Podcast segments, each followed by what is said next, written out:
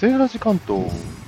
セーラジさん。はーい、セーラジです。今回は東京に来ています。東京ってセーラジさんどこよ？秋葉原って皆さんわかりますかね？秋葉原と上野の間。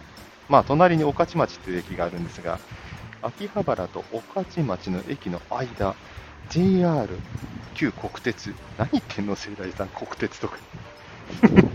JR ですよね、とっくの昔からね。はい、JR のガード下にあります。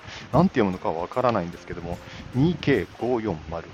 2キロはないと思うんですけどもね、えーガード下にお店が展開してるんですよ。秋岡アーティスさん。手作り品とか工芸品とかそういうちいちゃなお店がね、ガード下で軒を連ねてるんですが、ここ何がすごいって目を引くんですよ。あの、綺麗にね、リフォーム、デザインされてるんですね。それもそのはず、2011年度グッドデザイン賞受賞施設なんですよ。まあ、写真、インスタの方にね、リンク貼っておきますけども、結構綺麗に改装されておりまして、独特の雰囲気がある。暑いんです、この夏ね。暑い夏なんか日陰でね、エアコンはね、外なんで、まあ、外というか外気が入ってくるんで、効いてるわけではないんですけども、えー直射日光を避けて、この秋葉原から御徒町方面に移動するときの通り道になる。セイラーさん、ただの通り道の説明してんの？いやいや、違うんですよ。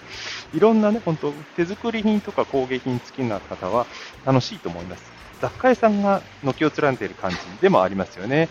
一応キャッチコピーがものづくりの街というところでね、変わったところでは手作りの万華鏡のお店オリジナルのなんかありまして、ワークショップで小学生向けのワークショップなんかもあるみたいですけども、手作り万華鏡を作る体験なんかもできたりします。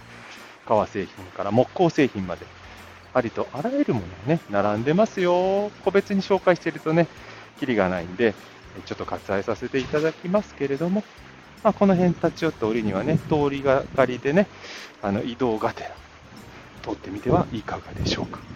はい、ということで今日は東京、御徒町と秋葉原駅の間、JR のガード下にあります 2K540 紹介させていただきました。では、良い日陰日和。バイバイ。